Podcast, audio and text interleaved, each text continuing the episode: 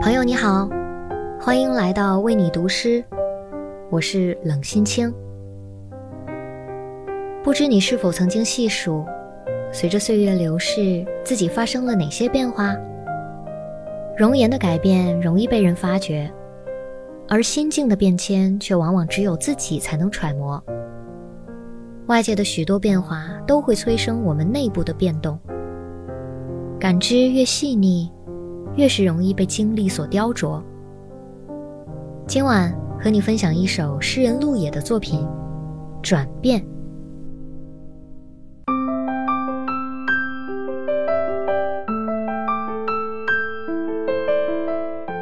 人生最大的转变，越来越不喜欢人，而喜欢石头。常常远离人群，去往郊外山中，跟岩石待在一起，一待一整天。那些岩石有情有义地陪着我，一起晒太阳。他们是他们自己的旁观者，浑身充满与世隔绝的力量。他们有时像雕像，守卫自己的孤独。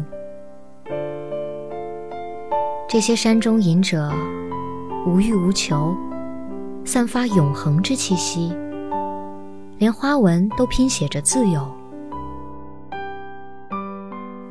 我在石头中间行走或坐卧，草木追赶时令，天地之间充溢着万世的光辉。当我在黄昏时分坐车返回城里，仿佛几个世纪已经过去。